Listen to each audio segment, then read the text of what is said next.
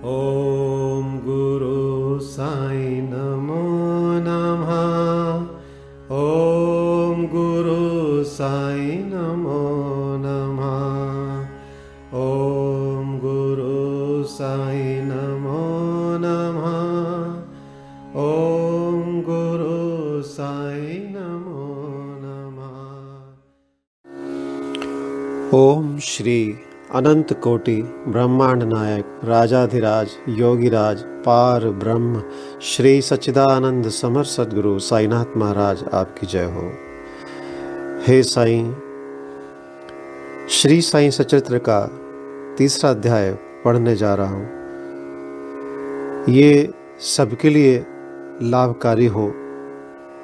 हे बाबा, जो भी पठन में असमर्थ हैं, किसी कारणवश नहीं पढ़ पा रहे हैं। और सभी के लिए ये लाभकारी हो और सभी के चित्त में उतरे। आइए, अध्याय तीसरा शुरू करते हैं। श्री साईं सचरित्र का अध्याय तीन। श्री साईं बाबा की स्वीकृति आज्ञा और प्रतिज्ञा भक्तों को कार्य समर्पण बाबा की लीलाएँ, ज्योति स्तंभ स्वरूप, मात्र प्रेम, रोहिला की कथा, उनके मधुर अमृत अमृतोपदेश श्री साईं बाबा की स्वीकृति और वचन देना। जैसा कि गत अध्याय में वर्णन किया जा चुका है, बाबा ने सचरित्र लिखने की अनुमति देते हुए कहा कि सचरित्र लेखन के लिए मेरी पूर्ण अनुमति है। तुम अपना मन स्थिर कर मेरे वचनों में श्रद्धा रखो और निर्भय होकर कर्तव्य पालन करते रहो। यदि मेरी लीलाएँ लिखी गई तो अविद्या का नाश होगा, तथा ध्यान व भक्ति पूर्वक शरण करने से दैहिक बुद्धि नष्ट होकर भक्ति और प्रेम की तीव्र लहर प्रभावित होगी, और जो इन लीलाओं की अधिक गहराई तक खोज करेगा, उसे ज्ञान रूपी अमूल्य रत्न की प्राप्ति हो जाएगी। इन वचनों को सुनकर हेमाड पंत को अति हर्ष हुआ और वह निर्भय हो गए। उन्हें दृढ़ विश्वास हो गया कि अब कार्य अवश्य ही सफल होगा। बाबा ने श्याम, श्यामा की ओर दृष्टिपात कर कहा, जो प्रेम पूर्वक मेरा नाम स्मरण करेगा, मैं उसकी समस्त इच्छाएँ पूर्ण कर दूँगा। उसकी भक्ति में उत्तरोत्तर वृद्धि होगी। जो मेरे चरित्र और कृत्यों का श्रद्धापूर्वक गायन करेगा उसकी मैं हर प्रकार से सदैव सहायता करूँगा। जो भक्तगण हृदय और प्राणों से मुझे चाहते हैं, उन्हें मेरी कथाएँ श्रवण कर स्वभावत प्रसन्नता होगी। विश्वास रखो कि जो कोई मेरी लीलाओं का कीर्तन करेगा, उसे परम आनंद और चिर संतोष की उपलब्धि हो जाएगी। यह मेरा वैशिष्ट है। जो कोई अनन्य भाव से मेरी शरण आता है, जो श्रद्धा पूर्वक मेरा पूजन, निरंतर स्मरण और मेरा ही ध्यान किया करता है उसको मैं मुक्ति प्रदान कर देता हूँ। जो नित्य प्रति मेरा नाम स्मरण और पूजन कर मेरी कथाओं और लीलाओं का प्रेम पूर्वक मनन करते हैं, ऐसे भक्तों में सांसारिक वासनाएँ और अज्ञान रूपी प्रवृत्तियाँ जैसे कैसे ठहर सकती हैं? मैं उन्हें मृत्यु के मुख से बचा लेता हूँ। मेरी कथाएँ श्रवण करने से मुक्ति हो जाएगी। अतः मेरी कथाओं को श्रद्धा पूर्वक सुनो मनन करो। सुख और संतोष प्राप्ति का सरल मार्ग ही यही है। इसमें श्रोताओं के चित्त को शांति प्राप्त होगी और जब ध्यान, प्रगाढ़ और विश्वास दृढ़ हो जाएगा, तब अखंड चैतन्य घन से अभिन्नता प्राप्त हो जाएगी। केवल साई साई के उच्चारण मात्र से ही उनके समस्त पाप नष्ट हो जाएँगे। भिन्न भिन्न कार्यों की भक्ति को प्रेरणा। भगवान अपने किसी भक्त को मंदिर, मठ, किसी को नदी के तीर पर घाट बनवाने, किसी को तीर्थ पर्यटन करने और किसी को भागवत कीर्तन करने एवं भिन्न भिन्न कार्य करने की प्रेरणा देते हैं। परंतु उन्होंने मुझे साई सचरित्र लेखन की प्रेरणा की। किसी भी विद्या का पूर्ण ज्ञान न होने के कारण मैं इस कार्य के लिए सर्वथा अयोग्य था। अतः मुझे इस दुष्कर कार्य का दुस्साहस क्यों करना चाहिए? श्री साई महाराज की यथार्थ जीवनी का वर्णन करने की सामर्थ्य किसे है? उनकी कृपा मात्र से ही कार्य संपूर्ण होना संभव है। इसलिए जब मैंने लेखन प्रारंभ किया तो बाबा ने मेरे अहम को नष्ट कर दिया, और उन्होंने स्वयं अपना चरित्र रचा। अतः इस चरित्र का श्रेय उन्हीं को है, मुझे नहीं। जन्मत ब्राह्मण होते हुए भी मैं दिव्य चक्षुविहीन था। अतः साई सचरित्र लिखने में सर्वथा अयोग्य था। परंतु श्री हरि कृपा से क्या संभव नहीं है, मूक भी वाचाल हो जाता है और पंगु भी गिरिवर चढ़ जाता है।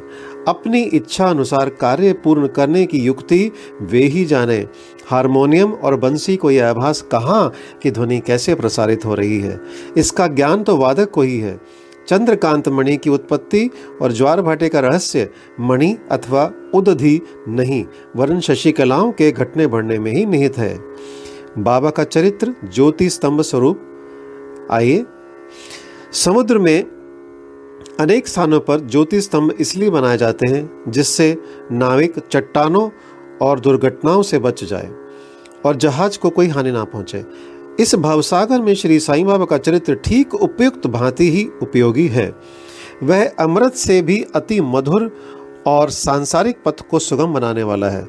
जब वह कानों के द्वारा हृदय में प्रवेश करता है, तब दैहिक बुद्धि नष्ट हो जाती है और हृदय में एकत्रित होने से समस्त कुंशकाएँ लोप हो जाती हैं। अहंकार का विनाश हो जाता है। तथा बौद्धिक आवरण लुप्त होकर ज्ञान प्रकट हो जाता है। बाबा की विशुद्ध कीर्ति का वर्णन निष्ठापूर्वक श्रवण करने से भक्तों के पाप नष्ट होंगे। अतः यह मोक्ष प्राप्ति का भी सरल साधन है। सत्युग में शम तथा दम त्रेता में त्याग, द्वापर में पूजन और कलयुग में भागवत कीर्तन ही मोक्ष का साधन है। यह अंतिम साधन चारों वर्णों के लोगों को साध्य भी है।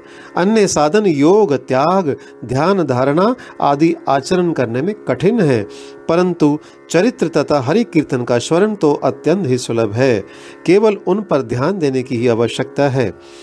कथा स्वरण और कीर्तन से इंद्रियों की स्वाभाविक विश्वास विषयाशक्ति नष्ट हो जाती है। और भक्त वासना रहित होकर आत्म साक्षात्कार की ओर अग्रसर हो जाता है। इसी फल को प्रदान करने के हेतु उन्होंने सचरित्र की रचना कराई। भक्तगण अब सरलता पूर्वक चरित्र का अवलोकन करें और साथ ही उनके मनोहर स्वरूप का ध्यान कर गुरु और भगवत भक्ति के अधिकारी बने तथा निष्काम होकर आत्म साक्षात्कार को प्राप्त हो। साई सचरित्र का सफलतापूर्वक संपूर्ण होना यह साई महिमा ही समझें। हमें तो केवल एक निमित्त मात्र बनाया गया है। मात्र प्रेम। गाय का अपने बछड़े पर प्रेम सर्वदित ही है। उसके स्तन सदैव दुग्ध से पूर्ण रहते हैं और जब भूखा बछड़ा स्तन की ओर दौड़ कर आता है तो दुग्ध की धारा स्वतः प्रवाहित होने लगती है।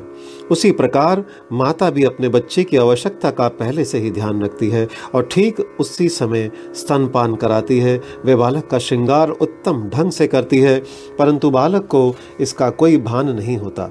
बालक के सुंदर श्रृंगार आदि को देखकर माता के हर्ष का परावार नहीं रहता। माता का प्रेम विचित्र, असाधारण और निस्वार्थ है। उसकी कोई उपमा नहीं है। ठीक इसी प्रकार सदगुरु का प्रेम और अपने शिष्य पर होता है। सदगुरु का प्रेम अपने शिष्य पर होता है। ऐसा ही प्रेम बाबा का मुझ पर था। उदाहरणार्थ, वह निम्न प्रकार था। सन 1916 में मैंने नौकरी से अवकाश ग्रहण किया। जो पेंशन मुझे मिलती थी, वह मेरे कुटुंब के निर्वाह के लिए अपर्याप्त थी। उसी वर्ष की गुरु पूर्णिमा के दिवस में अन्य भक्तों के साथ शिरडी गया। वहाँ अन्ना चिंचणी कर ने स्वतः ही मेरे लिए बाबा से इस प्रकार प्रार्थना की, इनके ऊपर कृपा करो। जो पेंशन इन्हें मिलती है, वह निर्वाह योग्य नहीं है। कुटुंब में वृद्धि हो रही है। कृपया और कोई नौकरी दिला दीजिए ताकि इनकी चिंता दूर हो और ये सुखपूर्वक रहें। बाबा ने उत्तर दिया कि इन्हें नौकरी मिल जाएगी, परंतु अब इन्हें मेरी सेवा में ही आनंद लेना चाहिए। इनकी इच्छाएँ सदैव पूर्ण होंगी। इन्हें अपना ध्यान मेरी ओर आकर्षित कर अधार्मिक तथा दुष्ट जनों की संगति से दूर रहना चाहिए। इन्हें सबसे दया और नम्रता का बर्ताव और अंतकरण से मेरी उपासना करनी चाहिए। यदि ये इस प्रकार आचरण कर सके तो नित्यानंद के अधिकारी हो जाएँगे। रोहिला की कथा। यह कथा श्री साईं बाबा के समस्त प्राणियों पर समान प्रेम की सूचक है। एक समय रोहिला जाति का एक मनुष्य शिरडी में आया। वह ऊँचा, पूरा सुदृढ़ और सुगठित शरीर का था। बाबा के प्रेम से मुग्ध होकर वह शिरडी में रहने लगा। वह आठों पहर अपनी उच्च और कर्कश आवाज़ में कुरान शरीफ के कलमे पढ़ता और अल्लाह अकबर के नारे लगाता था। शिरडी के अधिकांश लोग खेतों में दिन भर काम करने के पश्चात जब रात्रि में घर लौटते तो रोहिला की कर्कश पुकारें उनका स्वागत करती थी। इस कारण उन्हें रात्रि में विश्राम न मिलता था, जिससे वे अधिक कष्ट और असुविधा का अनुभव करने लगे। कई दिनों तक तो वो मौन रहे, परंतु जब कष्ट असहनीय हो गया, तब उन्होंने बाबा के समीप जाकर रोहिला को मना कर इस उत्पात को रोकने की प्रार्थना की। बाबा ने उन लोगों की इस प्रार्थना पर ध्यान ना दिया। इसके विपरीत गाँव वालों को आड़े हाथों लेते हुए बोले कि वे अपने कार्य पर ध्यान दें और रोहिला की ओर ध्यान ना दें। बाबा ने उनसे कहा कि रोहिला की पत्नी बुरे स्वभाव की है। वह रोहिला को तथा मुझे अधिक कष्ट पहुंचाती है। परंतु वह उसके कलमों के समक्ष उपस्थित होने का साहस करने में असमर्थ है, और इसी कारण वह शांति और सुख में है। यथार्थ में रोहिला की कोई पत्नी ना थी, बाबा का संकेत केवल कुविचारों की ओर था। अन्य विषयों की अपेक्षा बाबा प्रार्थना, ईश आराधना को महत्व देते थे। अतः उन्होंने रोहिला के पक्ष का समर्थन कर ग्रामवासियों को शांतिपूर्वक थोड़े समय तक उत्पाद सहने को, सहन करने का परामर्श दिया। बाबा के मधुर अमृत प्रदेश एक दिन दोपहर की आरती के पश्चात भक्तगण अपने घरों को लौट रहे थे। तब बाबा ने निम्नलिखित अति सुंदर उपदेश दिया, तुम चाहे कहीं भी रहो, जो इच्छा हो सो करो, परंतु यह सदैव स्मरण रखो जो कुछ तुम करते हो, वह सब मुझे ज्ञात है। मैं ही समस्त प्राणियों का प्रभु और घट घट में व्याप्त हूँ।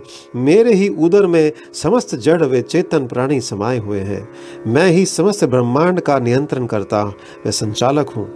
मैं ही उत्पत्ति, स्थिति व संहार करता हूँ। मेरी भक्ति करने वालों को कोई हानि नहीं पहुँचा सकता। मेरे ध्यान की उपेक्षा करने वाला माया के पाश में फंस जाता है। समस्त जंतु, चीटियाँ तथा दृश्यमान परिवर्तन, परिवर्तमान और स्थायी विश्व मेरे स्वरूप हैं। इस सुंदर तथा अमूल्य उपदेश को स्मरण कर मैंने तुरंत ये दृढ़ निश्चय कर लिया कि अब भविष्य में अपने गुरु के अतिरिक्त अन्य किसी मानव की सेवा ना करूँगा। तुझे नौकरी मिल जाएगी। बाबा के इन वचनों का विचार मेरे मस्तिष्क में बार बार चक्कर काटने लगा। मुझे विचार आने लगा, क्या सचमुच ऐसा घटित होगा? भविष्य की घटनाओं से स्पष्ट है कि बाबा के वचन सत्य निकले और मुझे अल्पकाल के लिए सरकारी, अल्पकाल के लिए नौकरी मिल गई। इसके पश्चात मैं स्वतंत्र होकर एक चित्त से जीवन पर्यंत बाबा की सेवा करता रहा। इस अध्याय को समाप्त करने से पूर्व मेरी पाठकों से विनम्र प्रार्थना है कि वे समस्त बाधाएँ जैसे आलस्य निद्रा मन की चंचलता व इंद्रिय आसक्ति दूर कर और एक, एक चित्त हो अपना ध्यान बाबा की लीलाओं की ओर दें और स्वाभाविक प्रेम निर्माण कर भक्ति रहस्य को जाने तथा अन्य साधनाओं में व्यर्थ भ्रमित ना हो, उन्हें केवल एक ही सुगम उपाय का पालन करना चाहिए, और वह है श्री साई लीलाओं का शरण इससे उनका अज्ञान नष्ट होकर मोक्ष का द्वार खुल जाएगा, जिस प्रकार अनेक स्थानों में भ्रमण करते हुए भी लोभी पुरुष अपने गड़े हुए धन के लिए सतत चिंतित रहता है। उसी प्रकार श्री साई को अपने हृदय में धारण करो। अगले अध्याय में श्री साई बाबा के शिरडी आगमन का वर्णन होगा। श्री सदगुरु साईनाथ अपर्णमस्तु शुभम भवतु। ओम साई राम